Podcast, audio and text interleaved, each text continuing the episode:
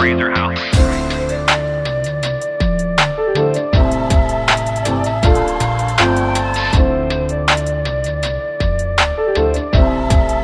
This is the PRAZOR House.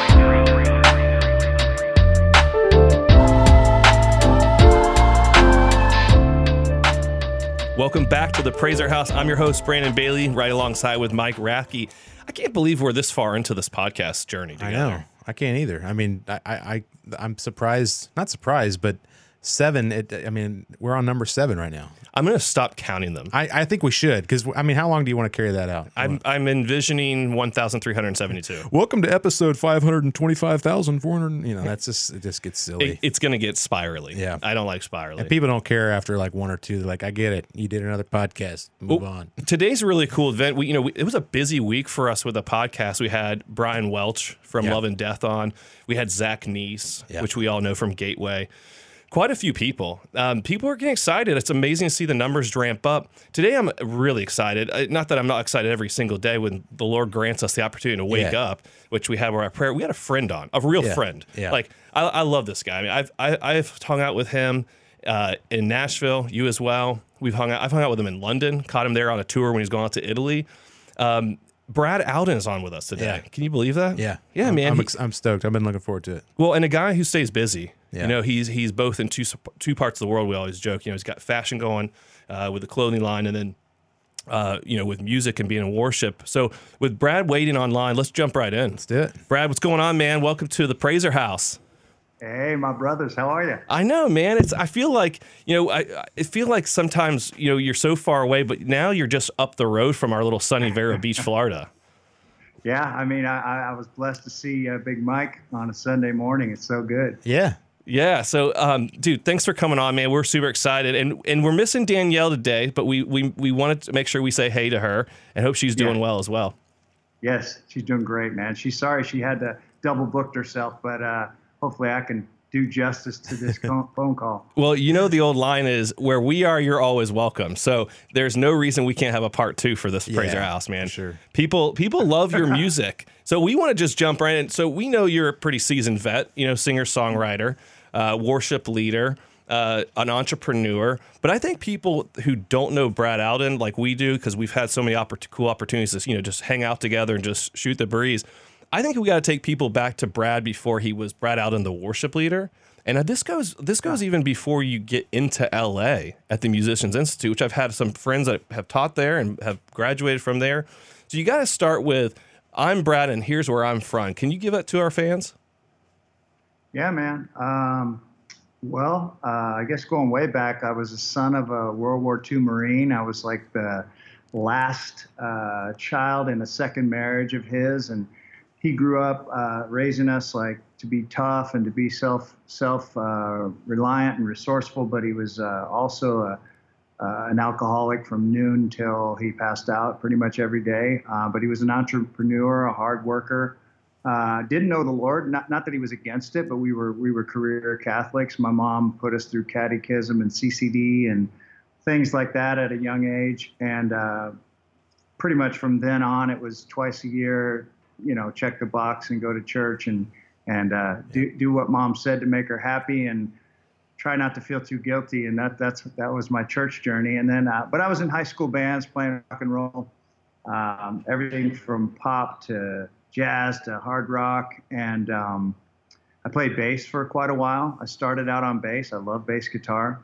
Um, got into vocals just because they needed a singer, and then I, I kind of liked that. And then I moved. Uh, I toured around Chicago right out of high school and um, played a semi-original, semi-cover bands uh, around the city. And I remember being, um, I remember being 18 years old and and uh, kind of sneaking in with the band to play nightclubs and I, you know, uh, accessing alcohol and thinking, man, I've, I've made it. I'm making $600 a week and I'm playing my music and singing and and uh, there's girls and there's drinks and and then I saw a guy uh, that was I think 40 at the time and I'm 18 and, and he's doing the same thing as me for Oh, the man. same money and I'm like oh this is it I've, I've and, and then I remember, yeah, and then I remember um, doing things like New Year's Eve and going, man, I love music, but this something's missing. Like this isn't fulfilling. Of course, I was far away from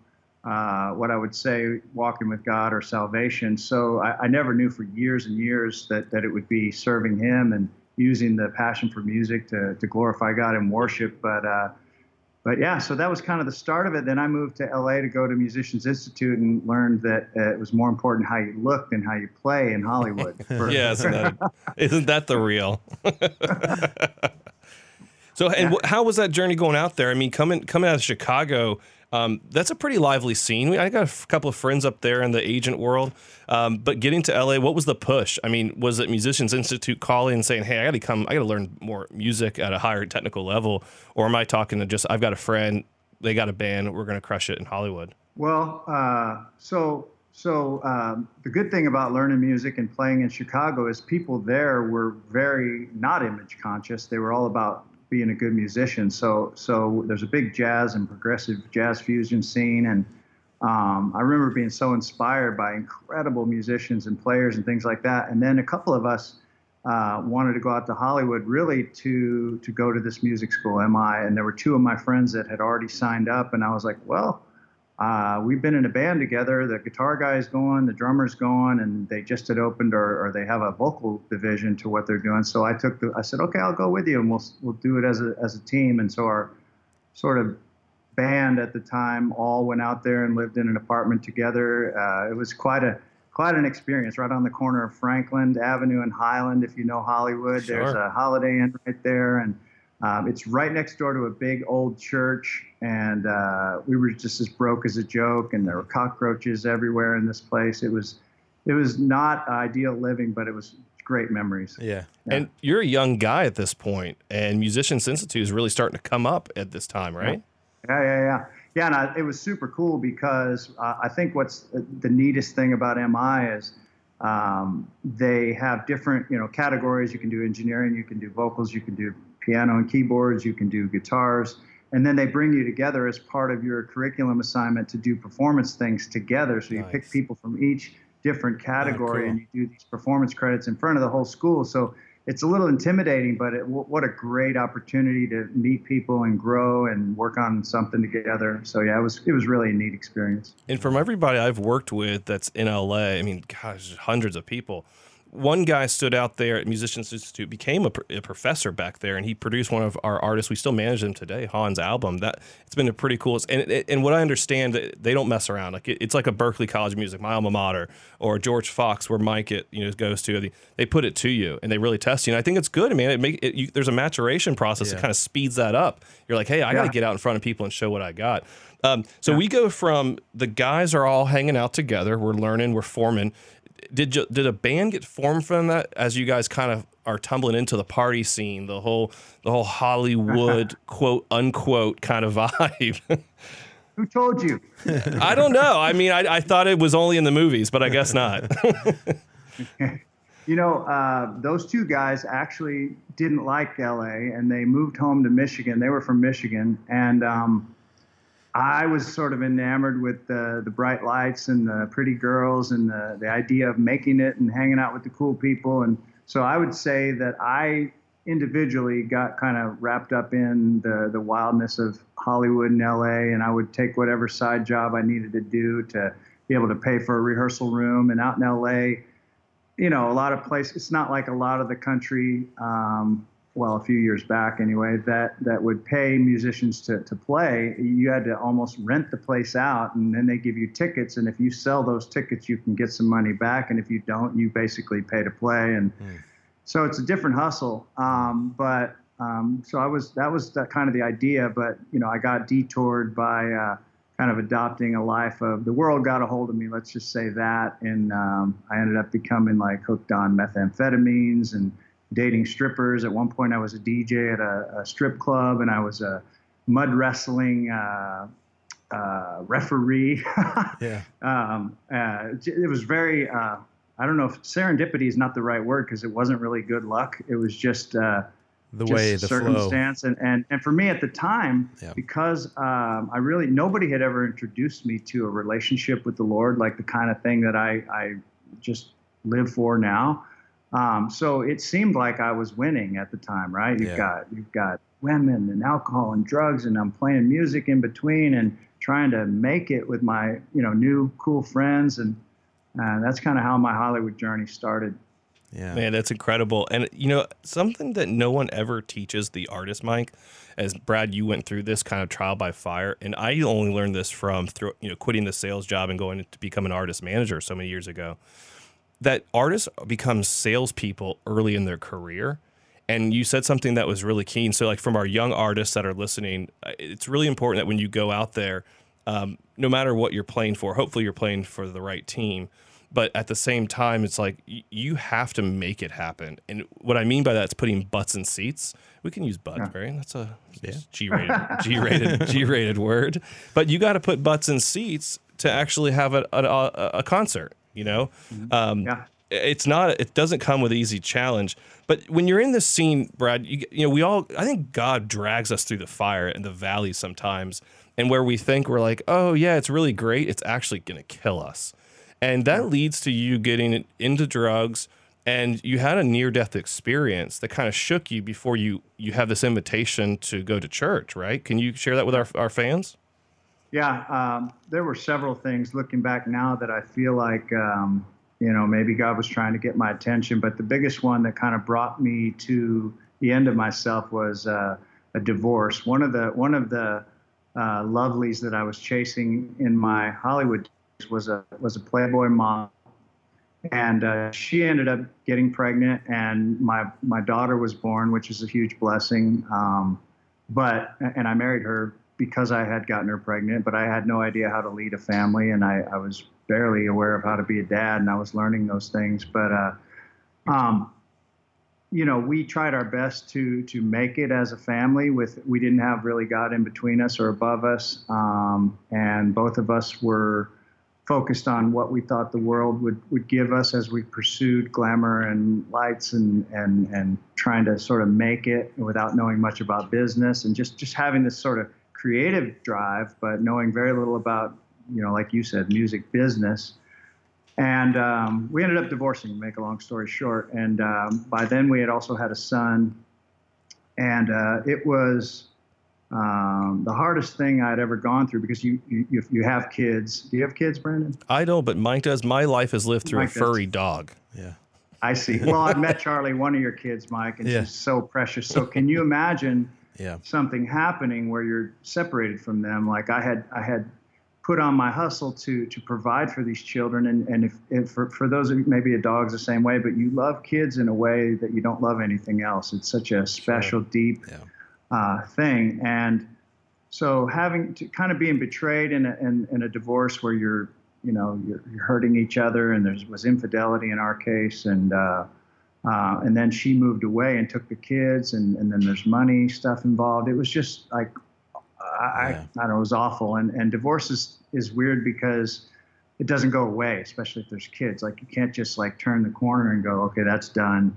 It's like you still have to deal with all of that and deal with yourself and, and try to maintain life to some extent. So that kind of brought me to the end of myself. And um, I remember falling on my knees at my house at the time that I had worked so hard. I'd gotten into the denim industry, which you know about, to, to provide for my family because touring wasn't very conducive to being a dad and uh, too inconsistent financially, at least at that time. And um, and so uh, uh, I just cried out to God, and I didn't know what to do. But my brother, my half brother, was living in Ohio, and he had given his life to the Lord. And this is the same guy who, once upon a time, um, had introduced me to drugs and got me a job as a DJ in a strip club. All the things that, that we both learned from having an alcoholic father, right? sure So, so we thought that was, you know, winning. Right. And uh, the truth is, it was, you know, leading us right to death. And um, so he said to me, my pastor in Ohio has a friend in Arizona named Tommy Barnett, who has a son in LA named Matthew Barnett, who has a cool church. And I heard they have really cool music. Uh, if I make a call, would you go down and just introduce yourself and, and just go to church? And secretly, he was praying that Yeah. you know, God would get a hold of me or something like that. And I, I my mind, church was was the Catholic experience I had had, and I was like, oh, like Yeah. I, I'm a, you know, and, and so I did it more as a, hey, I love you and I know you care about me. And he was one of the only guys that was always there for me through the tough stuff. And uh, I went.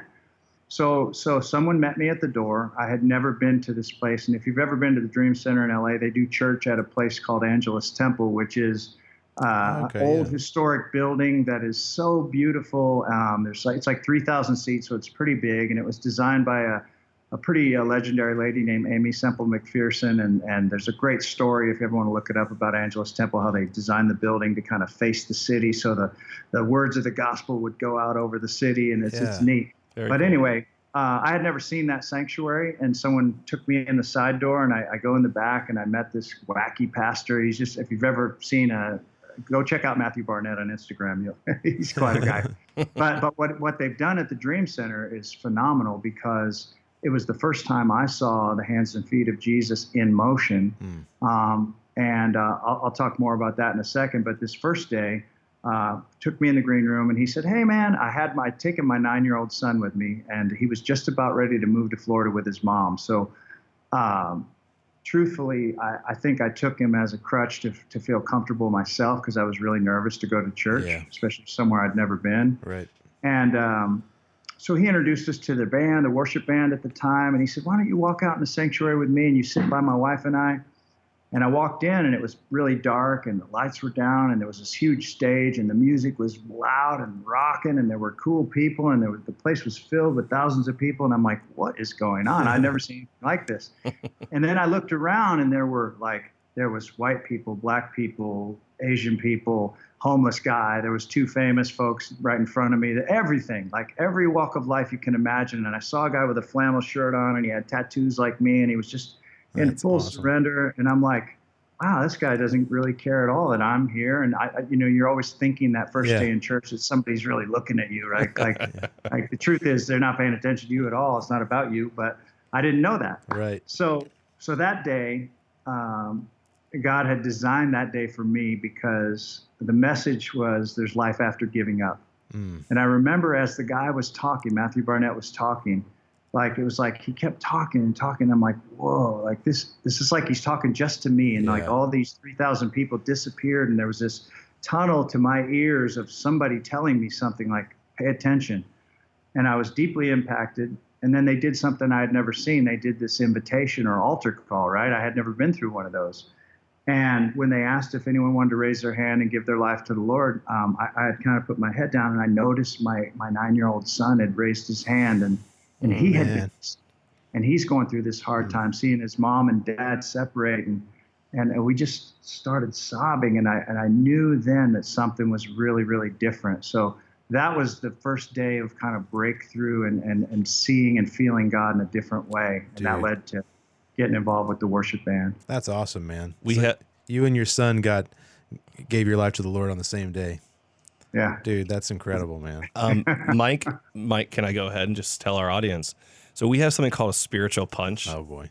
and uh he but this this is no this is what the prazor house Yeah. is about this Yeah. is where i go over to mike and i put my arm around him so i created something i don't even know if i cre- i didn't create it i just came it's just a name Yeah. spiritual punches spiritual Yeah. punches are not just from like with that moment you gain saved but your your testimony is so powerful and why we have the prazor house and get to know the person behind the music Yeah, this isn't Yeah. something you would hear just on a, you know, you Yeah. hear the album. This is this is this is why we do the PRAZOR House to hear these stories of of God's spirit moving in in musicians and whatever walk of life that they're in.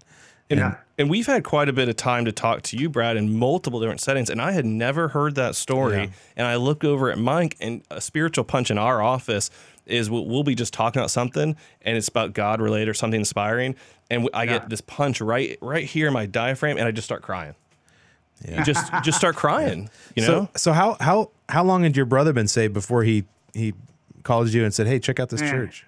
He had already been saved for like 10 years or something Okay. like that. And, and over the years, uh, you know, this got to remember, this is a guy who I had partied with on multiple occasions Yeah. and we, we had womanized together. And, and all of a sudden he, he had gotten married and, and given his life to God and, and he's talking Jesus all the time. And I remember literally going, okay, hey, Jeff, I love you and you've been so good to me, but can you stop with the Jesus stuff? And he was just so excited, right, Yeah. about his salvation and that joy. And I, I get it now. So Yeah. that actually, actually that lesson has been helpful for me to try to reach people now and to not be so overzealous that I scare them off, right? Yeah. Um, and but but to what you guys are doing, I give you kudos at PRAZOR House because it's testimony. Uh, if you if you do look up anything or you've been to the Dream Center, they do one every week with people in their discipleship program. It's a gnarly program, hmm and it changes your life. You hear people's testimonies from all walks of life and and what God's done to radically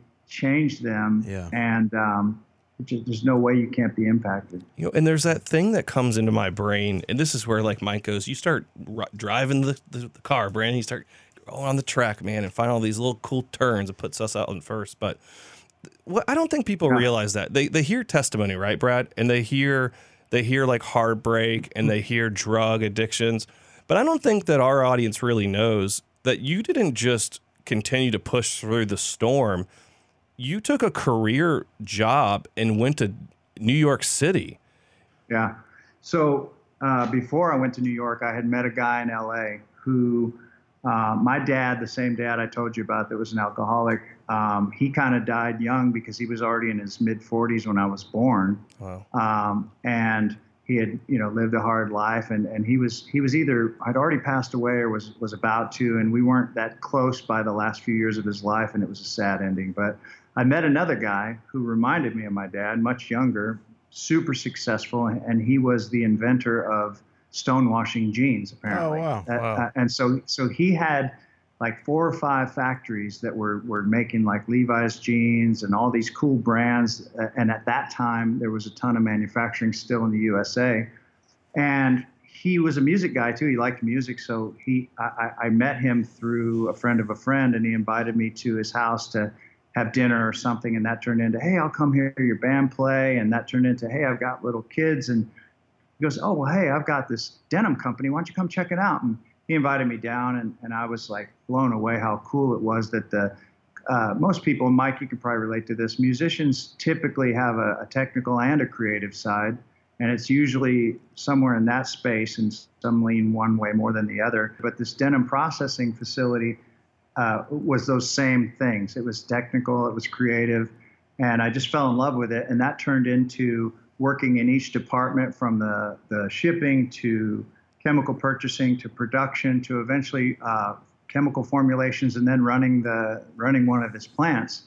And that you know put me in contact with a lot of brands that would fly in from New York or LA. And one day, a brand called Jones New York, who had like at the time they were very successful. They had Ralph Ralph by Ralph Lauren, Lauren Jeans, uh, Jones New York, Evan Picone, Nine West, so many brands that they were either fully on jeans or they had a segment of it that was making jeans. And, and even though in my mind I'm this young musician who's learning a, a, a technical and creative thing to give my kids health insurance, they saw me as an expert and said, "Hey, will you, this denim thing is growing. Will you come to New York and we want you to be a director of all these brands for their denim development?" And I'm like, "Me? Uh, I, I'm, I'm like, I'm a musician with a fish tank trying to make some insurance here. and, and, and so that's how it happened. And, and I moved to New York and I became a vice president at a Fortune 500 company. So then I'm flying all over the world. I put music aside for a few years because all of a sudden this career is unfolding. And um, I'm developing in like 40 countries. I'm traveling around and meeting people and, and teaching them how to do these denim washes in all these different countries and different fabrics and different finishes. And it was really exciting and interesting. And yeah, the money came and and then all of a sudden I became this corporate guy, and, and that had its own you know set of pitfalls that I ran into, um, which even on my end led to infidelity once or twice. That later I confessed to my wife to try to save things, which didn't work. But um, anyway, so so that was an exciting journey. After that, after that, and after my divorce, I decided to open up my own company to use those wash skills.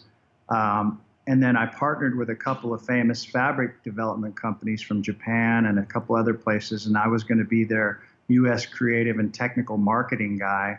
And that's how Artisan Cloth started. That that that you're you're referring to now. And we had offices in New York and L.A. and just just right before COVID, we had to shut down New York, but uh, we still have our LA showroom and a couple people working there. And uh, Yeah. it's been a blessing and a subsidy while we were touring. I didn't get into the worship stuff. I'm sure we will, but Yeah.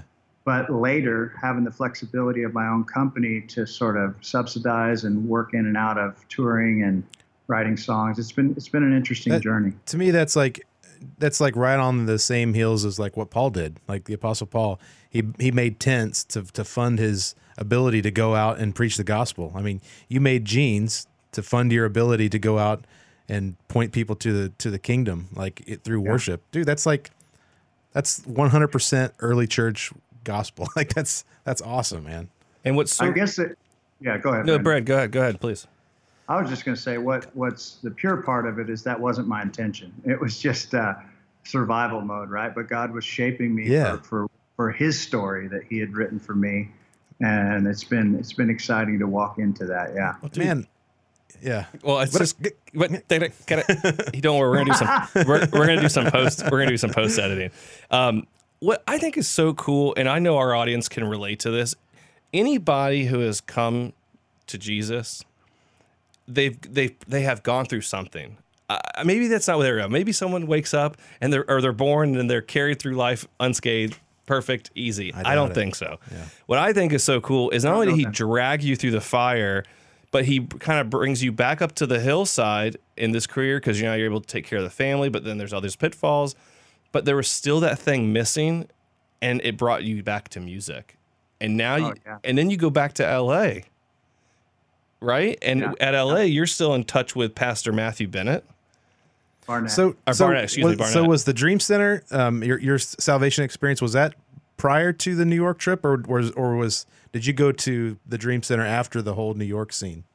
that was after. So Okay, I had gone okay. to New York, and then I went back to LA. Okay, gotcha. And, and uh, yeah, and when I got back to LA, before I even met Pastor Barnett, I still hadn't. It was pre-divorce, Okay, and um, I had gotten into like I started to want to get back into music in LA after being such a corporate guy, and I, I joined a couple heavy metal bands and and some guys and wrote an album, and you know that was right before my divorce, and then and then the Matthew Barnett part started, and Okay. the worship world opened up to me. yeah.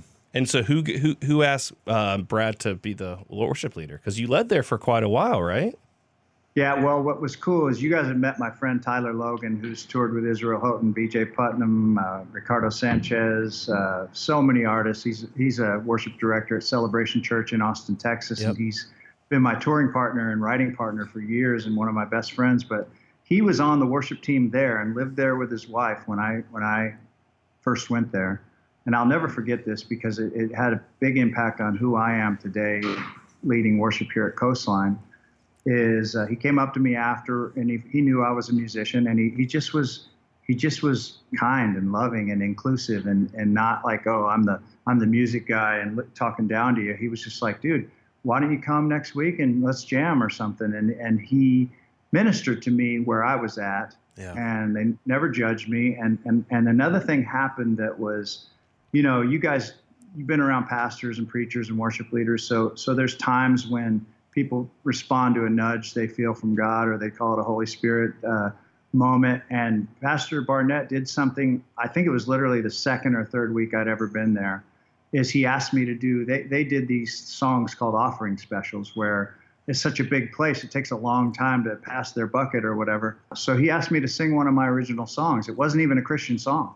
And I called that brother in Ohio and said, guess what happened? And he's like, no way, that didn't happen. He, he, would- he, would never ask you to sing a, a non-Christian song in front of his church. I'm like, I'm telling you, that just happened. And it wasn't a bad song. It was a song called "The Day After Yesterday." I'll never forget it. It was just kind of a you can you can hear old songs if you're a musician and gone through this transition of where you're searching and seeking and something's missing, right?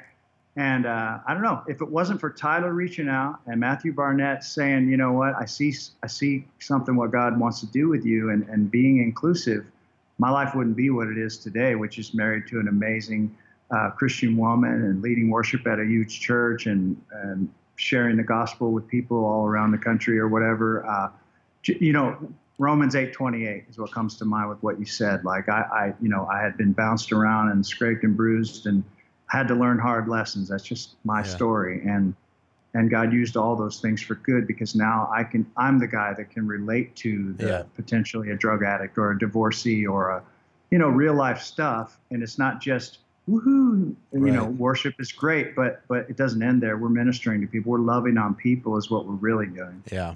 I think that's the, the the whole point of of being a sower of seed. I mean, I don't want to talk to the guy who, I, and this is, forgive me in advance, but I don't want to talk to like the perfect story. You know, I have a joke in the old, in the music business, uh, working with pop artists and others. Brad, we always say like, with all due respect to the younger blonde boy out there coming up, like young Bieber back in the day, it, it, with all due respect to how talented they might be individually, it gets old.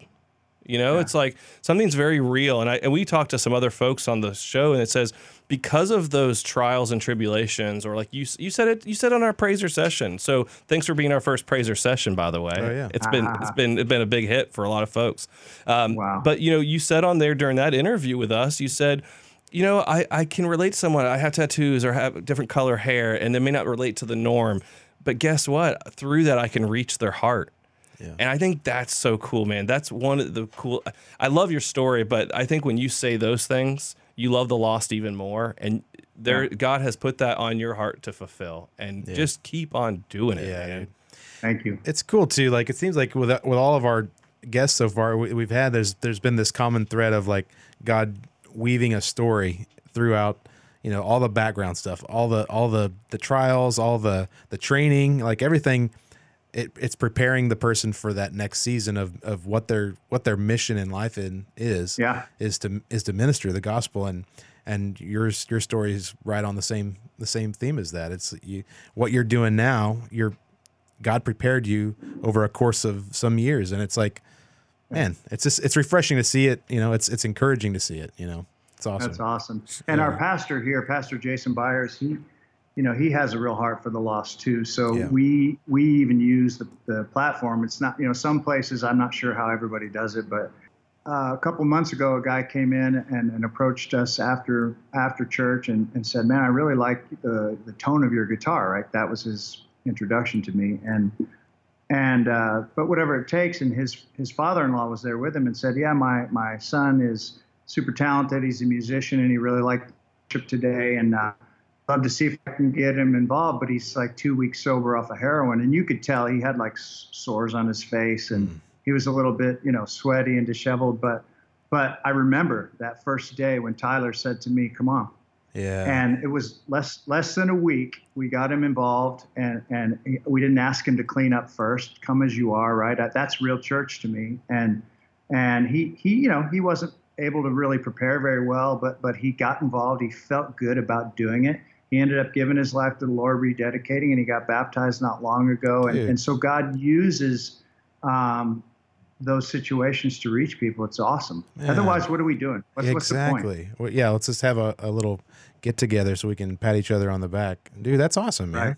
Yeah, I think you get I think you get tired of the feel goods, and Yeah. you need like you need Yep. meat. You know, Yeah. you need to cut into it. I want to go back, Brad. So, audience of one, your first worship album, first worship album. so I can't. I don't think I can find it right now. Actually, um, I, well, I took it down, but I'll tell you why in a minute. yeah, that this is good. So you get into it. So it, was it Tyler helping you with this first album in 2013? Yeah, yeah. Basically, you know, looking back, these guys were so generous and awesome to just. I, I guess for them it was fun too because I was different. I wasn't all churched up, and I and I had no history of the way Hillsong sounded or this one sounded. I was just this rough guy from the streets that was coming in going, uh, okay, I, I was. I guess I'd like to say I was fairly not dumb. I was smart because I was doing business, but but I was also a mess, and I had been playing hard rock music, and and it was something fresh for them. So they were like, "Hey, let's have some fun with this." so so really, I look back, and it was like you know, God words over rock music, and and I was still you know, I, I, I guess we're always on the journey, but that was definitely uh, uh, a transitional album for my life, but it was special. And yes, Tyler was a big part of that. All the guitars on him are our Tyler, and he loved because there's one song on there called "He's More" that it literally could be a Stone Temple Pilots uh, takeaway, and and we just had so much fun rocking out in the studio. That's awesome. It's funny that it's funny that you say that. I I hear things like somebody like you know we're sitting around we're talking music and we're listening to something and then they're like oh that sounds like this and then someone else like oh it sounds like that and someone's like no it doesn't. So we were listening to all your music, just reviewing everything today, and there was a part of you that reminded me of Stone Temple Pilots, and it is not that song. And then everyone's like, "Oh, Bon Jovi voice," you know, and all this. I was like, "Nah, there's some like little rock in there," and I think it was everything that you are is got this Oh. kind of rockability. had that. Yeah, we were like, this has got that. Um, you said the the Seven Mary Three kind of vibe. Yeah. like, it kind of has that. Like I missed that. Like the '90s kind of rock edge stuff. It's just like there's. It's kind of reviving a little bit, but it it, it had a cool sound. I really liked it. And as you're kind of drop, oh, sorry, go ahead, Brad. No, I was just gonna say I didn't know any of those bands. That, that nothing. I had no Christian rock history, and uh, actually, that song "Everything That You Are" was the first song before Audience of One. That was literally when Tyler and I met, and that that that song was another tune that I had different words for that we sort of turned into a Christian song that he helped me write the chorus for, and and uh, yeah, so that song was really the first song. So everything that you are is.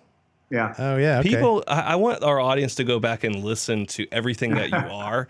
Um, I look, I, I had forgot about it because I mean I knew your catalog, like that's out there publicly, but then Mike, I, I told Mike, I said, "Hey man, listen to this uh, song," and he goes, "I like you, Tommy like you, Tommy want wingy."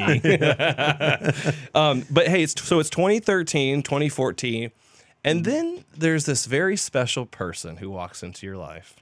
And we know that Jesus is front and center, but Danielle's right there. Yeah. So your Yeah. current wife you met in LA, and you got to tell our audience a story. They're they're gonna love this. This is this is a sweet part. Yeah, it's sweet. Um, when you, for those of you who've who've been um, infected by the Holy Spirit and you catch fire for God, like there's a season in the beginning where it's like all in, man. Like it's not that it shouldn't always be, but you're just so focused and desperate, and there's a beautiful zone that happens. I, I, those memories for me are some of the most fond because nothing mattered. My life was this close to like falling apart and it, and it really was and i was just hanging on to jesus so closely and i found this space in worship that i felt safe and valuable and um, so i would volunteer for anything and everything it was never about money I, if the halfway house needed a singer and they you know they had the worst gear on the planet uh, it, I- it would be a 3,000 seat sanctuary, or it could be a home group of three people, or a halfway house. I did jails, prisons, uh, high school, fellowship of Christian, anything. I would just say, I'll do it. That's awesome. And um, we did we did that audience of one that you mentioned. By the way, you're a good researcher. Um, and and Matthew Barnett had let me because he loved my journey, right? And uh, he let me do a concert at Angelus Temple to kind of release that album. And there was uh, a lot of people there, and these two guys approached me afterwards and said, "We're, we're launching a church in Long Beach, and and uh, we don't have a lot of money, but uh, it was a really cool concert." And by the way, I'll pause for a second to tell you that you guys know who Jonathan Butler is. Yeah, the name. So he's a he's a famous gospel guy, uh, jazz and gospel. If you look him up, he's he's a legend in that lane. And he had been coming around the church, and uh, he sat in on my first concert. So it was that was a real like highlight for me too. Oh, but um, so these two guys approached me, said, "We don't have a bunch of money. We're launching a church in in Long Beach, and we'd love for you to kind of. We're bringing in a bunch of pastors, and we're just going to pray over the church, and we just want the music to come and go and go on for an hour and a half, and." Uh, and they said, but we've, you know, we've got some local volunteers and a couple family members that we'd like to serve because they'll do it for free. They're kind of on our band. And one of the guys, the pastor said, one is my daughter, right? And at that time, for a short season, I was a single dad to my daughter. It'd be Mike. It'd be like if Charlie and you were you were raising her as without a mom and and uh, you're going through all the girl stuff. It's just an amazing thing. So when this guy said that, I thought of a like a 12 or 13 year old little girl, and I thought, oh, it's amazing. Like I'd love to have her join because I have such a heart for daughters. Uh, yeah, yeah. and then the very last person that showed up for rehearsal was Danielle, and I was just like, "Whoa, you're the daughter." so, so there, you know, you you've met her. She's a very attractive woman, and uh, there was just an immediate con- connection, and and she had been going through like uh, I'll let you tell her tell you her story at some point. It's kind of funny too, but she was the opposite of me. She was grew up in church and was desperately trying to find a husband and and um, so that's how we first met and and there was a, there was a spark and we literally had people kind of prophesying over us. I remember that very first night there was a guy that said, "Hey, let me just a random guy, let me take pictures of the band," and he pulled Danielle and I aside and said, "This is weird, but I feel like I'm taking a, a future wedding picture," and, and we were both it was so awkward because I'm like, oh, she's smoking hot, and she's like, she's just like, this is really awkward. and her dad's in the room, right? Yeah, he wasn't there at that moment. but Oh, okay. So, so a week later we had dinner, and one year later we were married. That's the story. That's awesome. It's incredible. Well, if for all of our audience who haven't been around Brad and Danielle, they're a lot of fun. You know, there was something I got to go back. I got to talk to our audience about this. So people were like, well, you know, you guys do these interviews and you interview people like Brad Alden and, you know, you're going to have Steven Curtis Chapman coming on, all whatever. But people don't realize how we met. We met, and I'll be quick on this, but we met backstage at the Dove Awards, and I saw you walking through. I didn't know who Brad Alden was. And Brad Alden didn't know who Brandon Bailey was. But there was this. Uh, look, we're not getting married, but there was an instant connection, and I knew it. And then next thing Yeah. you know, like it was very bromantic. it was very romantic. Ah, yeah, good. yeah. Um, and Danielle was there too. Uh, no, it was not romantic or bromantic at that moment, but it was it was great, and we've been so thankful for you to be supporting PRAZOR um, as our music streaming app, the PRAZOR House, and then obviously you know we've talked so much, but let's keep going with that. So you guys meet. Now this thing is like, oh my gosh! Now I'm gonna have to like, I'm gonna have to win her over, and you're you're you're starting to record, but when did it first come in? I, know it was quick. You guys get married. When did it come in? As like, hey, we're gonna we're gonna do a band thing. We're gonna do this duo thing. How did that kind of form? Was it just was it just like general conversation? Or like, no, we're gonna make music and we're gonna crush this game. Well, I, we were, you know, she was a fitness trainer and had her own company in Pasadena, and I was just all about music. I just live and breathe. I wake up doing a vocal exercise and trying to find someone to write a song with and somewhere to play. And so when we met, uh, you know, we started dating, and she, you know, she, like I told you, I maybe I'm prep partial, but I think she's a super gorgeous woman, and and she had a lot of guys chasing her actually, and. Uh, I wasn't paying attention to that, but I learned that later. So there were a lot of distractions for her. Um, and but I was super focused, and I thought I just I just know that I know that I know I'm this is the one. And she didn't know that as soon as I did. And uh, and uh, so we were dating for a while, and she had this complex, and she was like, you know, like like I would just talk like uh, about doing stuff together, and she would always say, "Look, I'm not your girlfriend."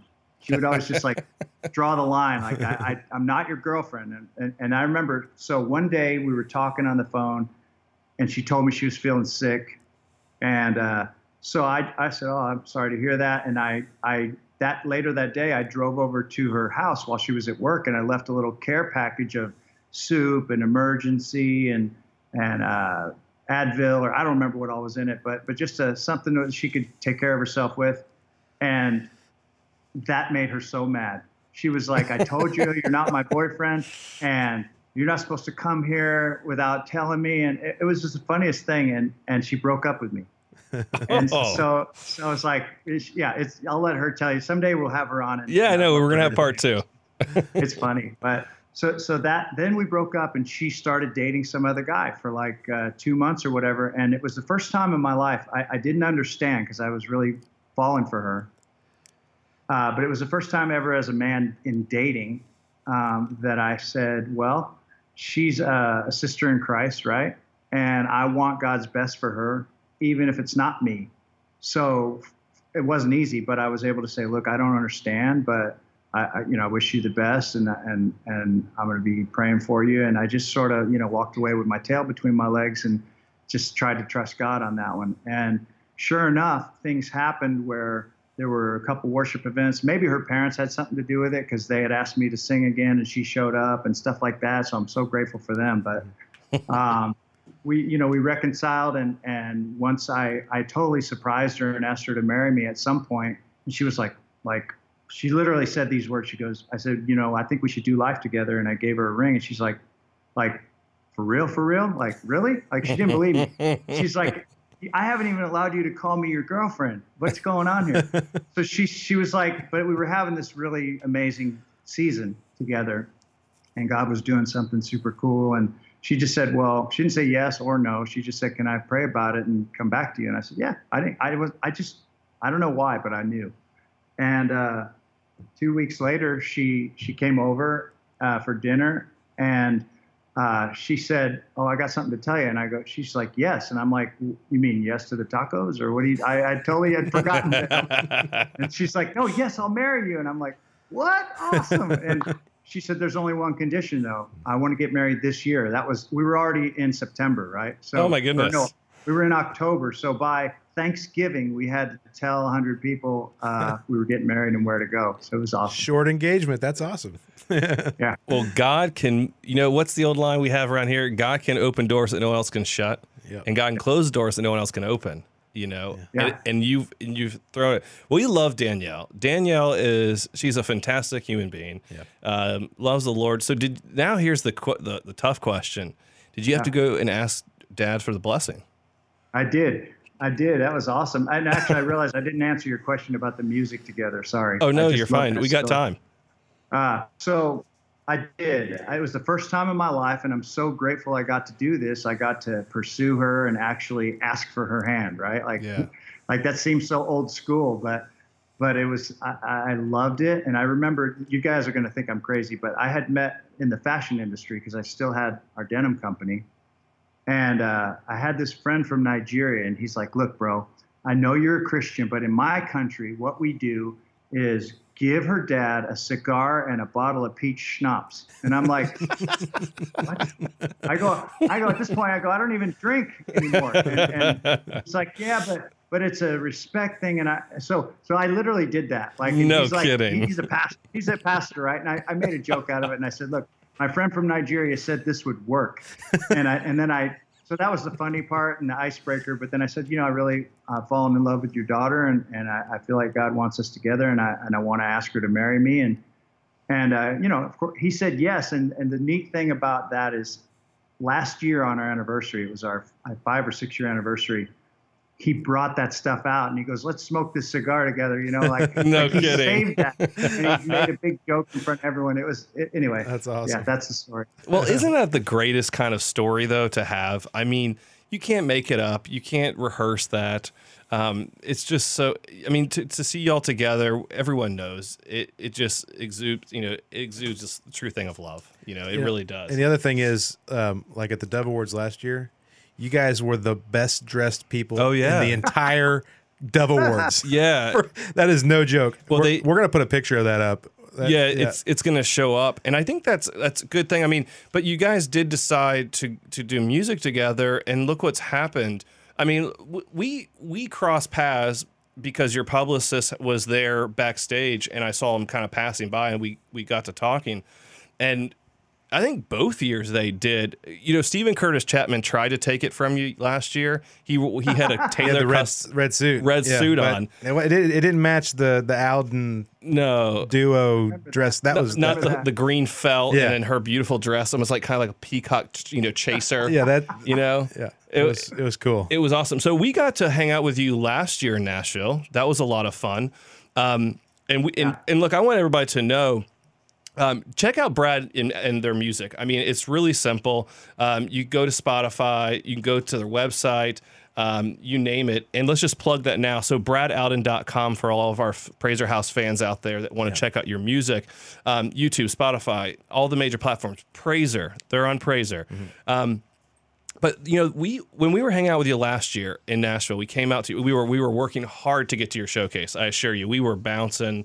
I don't know how many days. That was a busy had. weekend. That was a very busy weekend. Yeah. And we got there. a We were. that was a great party you had too, by the way. Oh, thanks. Yeah, we were we were so grateful for the opportunity. You know, working with uh, the Gospel Music Association again, and PRAZOR was the prime sponsor in partnership with BMI for the the official Yeah. Doves after party, and everyone came. Aaron Cole was there. I saw everybody, um, which was Dude, a- I got to hang out with Zach Williams, uh, Kirk Franklin. Yeah, I we have some Cody video. Carnes, uh, so many awesome artists that I just admire.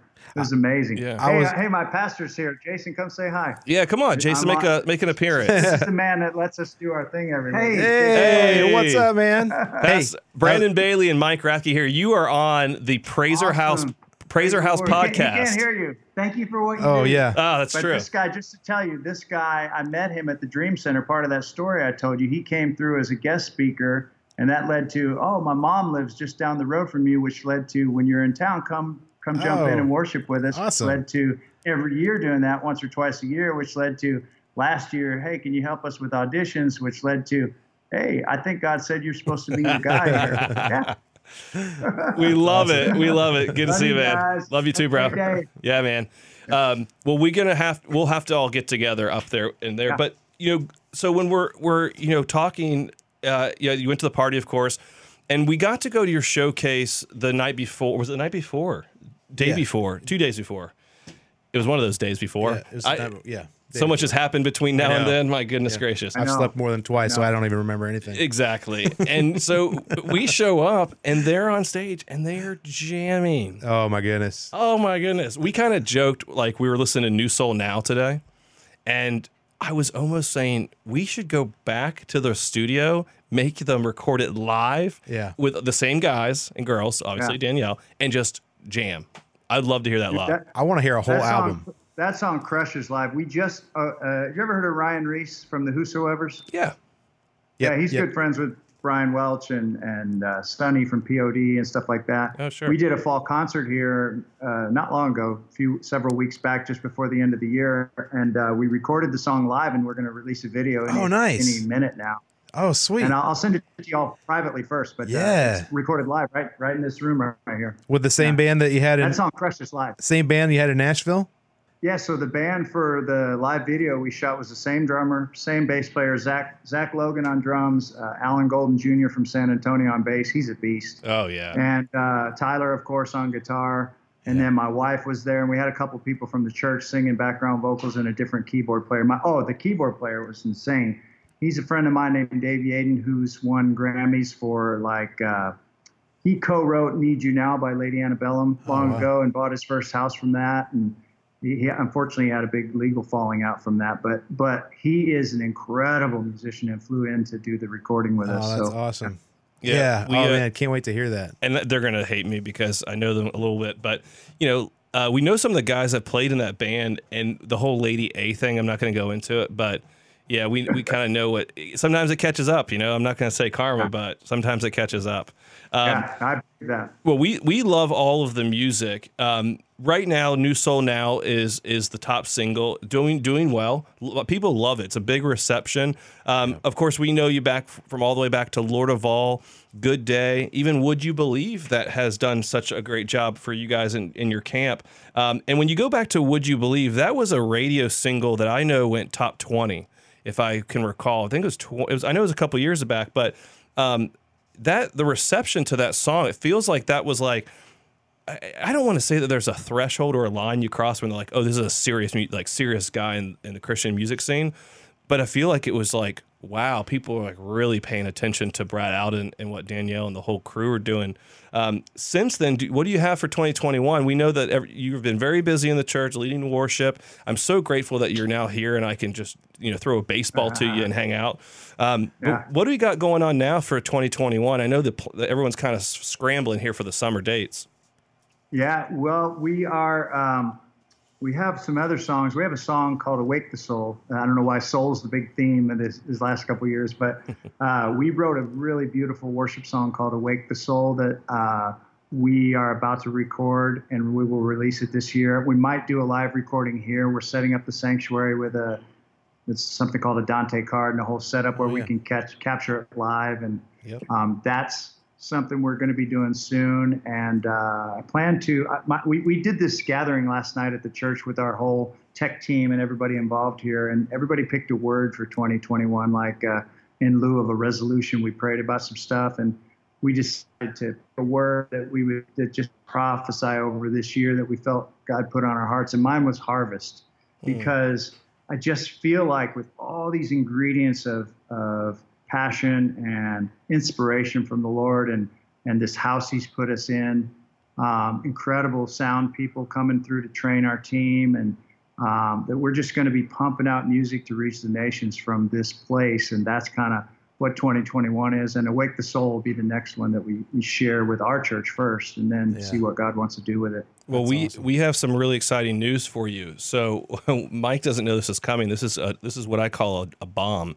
Um, we have a new global music distribution company. There good. is definitely a track that you're about to release that could be released with four core music distribution. It's like a TuneCore or CD Baby out there.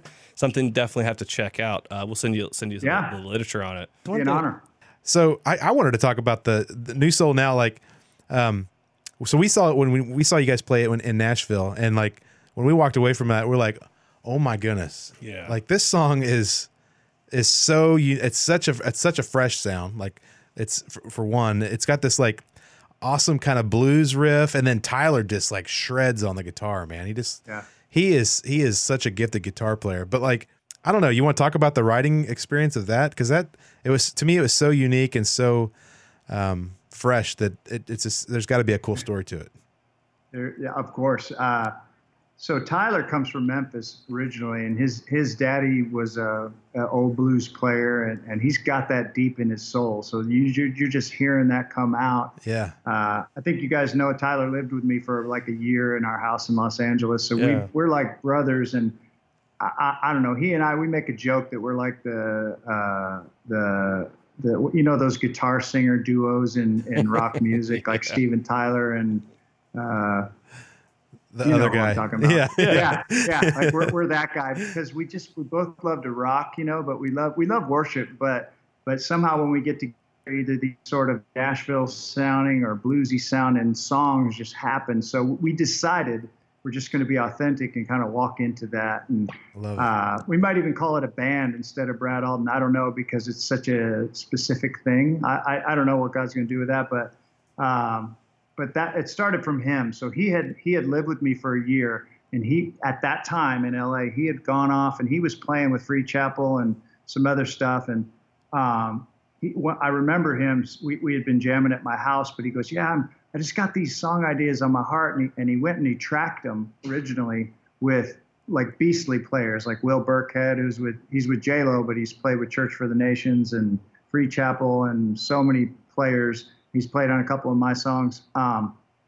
uh, but his biggest thing lately is with J Lo on bass and the drummer Sean Horton, who's played with every gospel artist you can think of. Um, the piano players Leonard Leonard Drayton, who's toured with Israel Houghton, and just so many, just these monstrous people. And they just kind of got in a room and jammed, right? He didn't have any words or anything like that. So years go by. I'm not kidding. Years go by, and he and I decide to get into this writing mode again. And he pulls out these few songs, and that was one of them. And he's like, "Yeah, dude, I got this riff that I put down this demo a few years ago when I when we lived together, and I didn't, I forgot to give it to you, right?"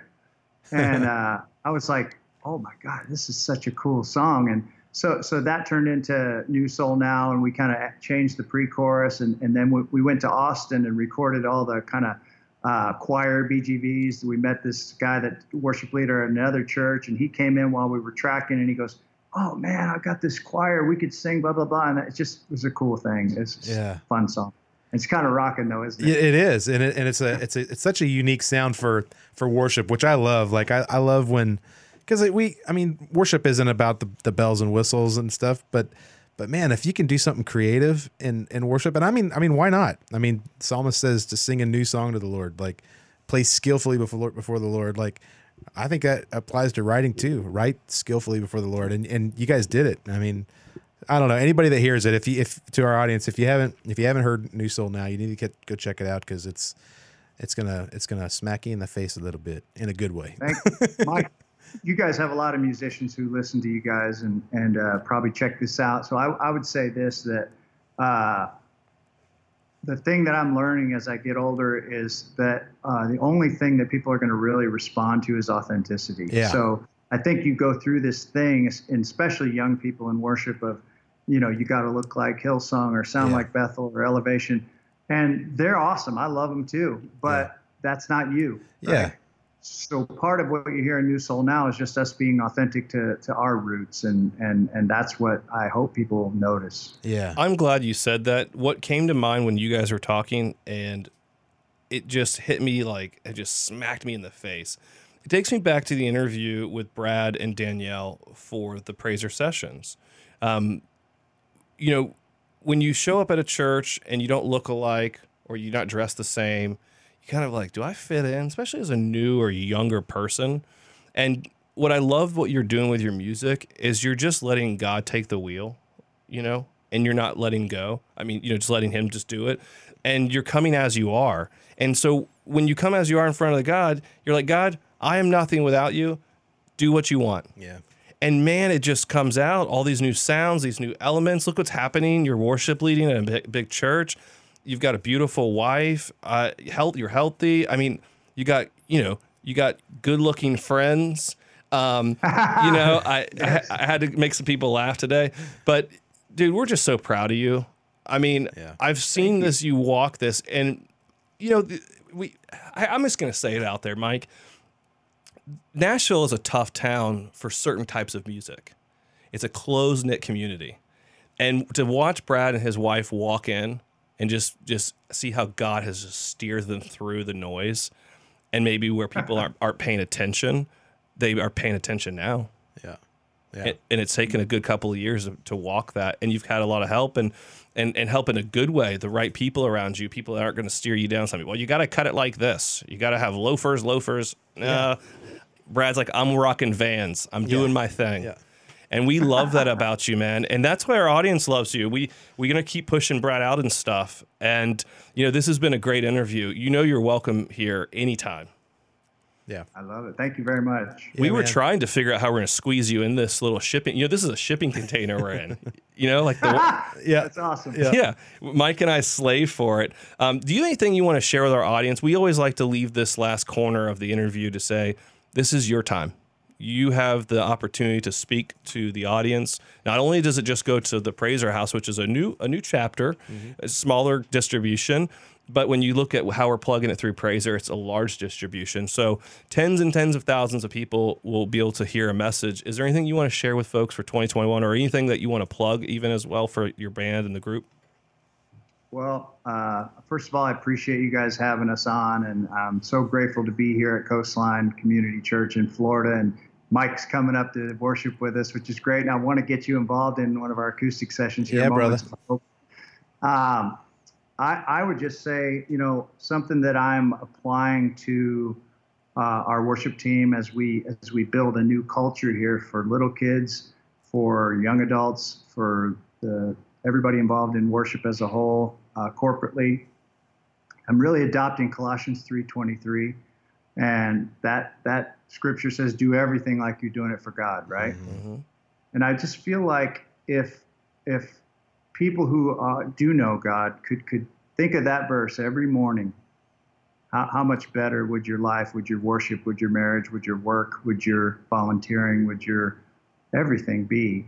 So um, I guess that's what I would share. I could, I could end in a prayer if you want, but but Colossians 3:23 comes to mind. This uh, do everything like you're doing it for God. It's not about us. It's about what God's doing with us. Uh, I think if we can be authentic and and and focus our eyes on Him, amazing things happen. Uh, we call this a house of miracles because we're just watching God move in this place. And uh, Mike, you were here last week. I mean, there's Yeah. just a powerful spirit coming into this room, and it it starts by removing ourselves and asking God to fill this place, and uh, and that's because we remember to to to put Him first. And I know it sounds cliche, but Not at that's all. what I It's not. That was a beautiful final paint stroke to that painting, sir. Yeah. As, as cliche as that might even might sound. Um, we love you, man. We're so proud of Yeah, you. brother. love you too. God bless you. Love you guys. and I'm going to get up there too. He's going to drag me up there and uh, we're going to go hang out. And we definitely need to do a, a maybe another prazor session. I don't know. There's lots Yeah. of things we can do together, Yeah. you know? Yeah, yeah. This, this this house is your house, so if you want to do something live here, we'll do it. Amen, man. We can Right do that. We'll bring equipment. We'll do some live view streaming. You name it. Next thing you know, they're gonna the Doves are gonna be asking to house it in your place. Let's go.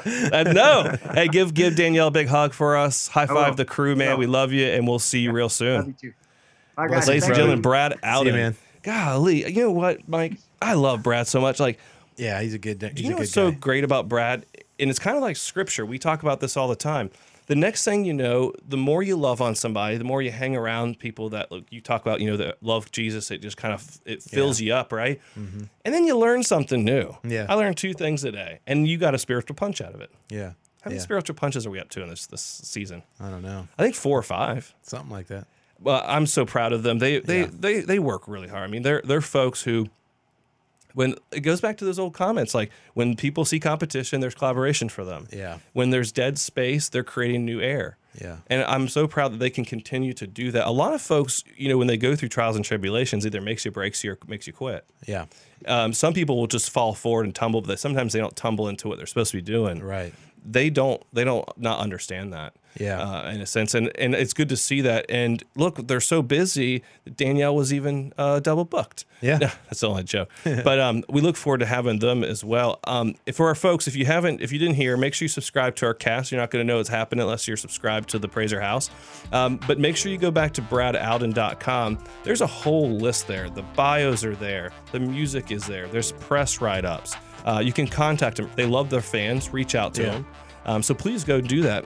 Well, I am so happy about today's episode. Brad was such a great, it was such a great interview. Really Yeah. to get to know him. So make sure you guys check it out, bradalden.com. I'm Brandon Bailey, and this is Mike Rathke, and this is the PRAZOR House. Yep. See you guys. Howdy. See y'all. The PRAZOR House.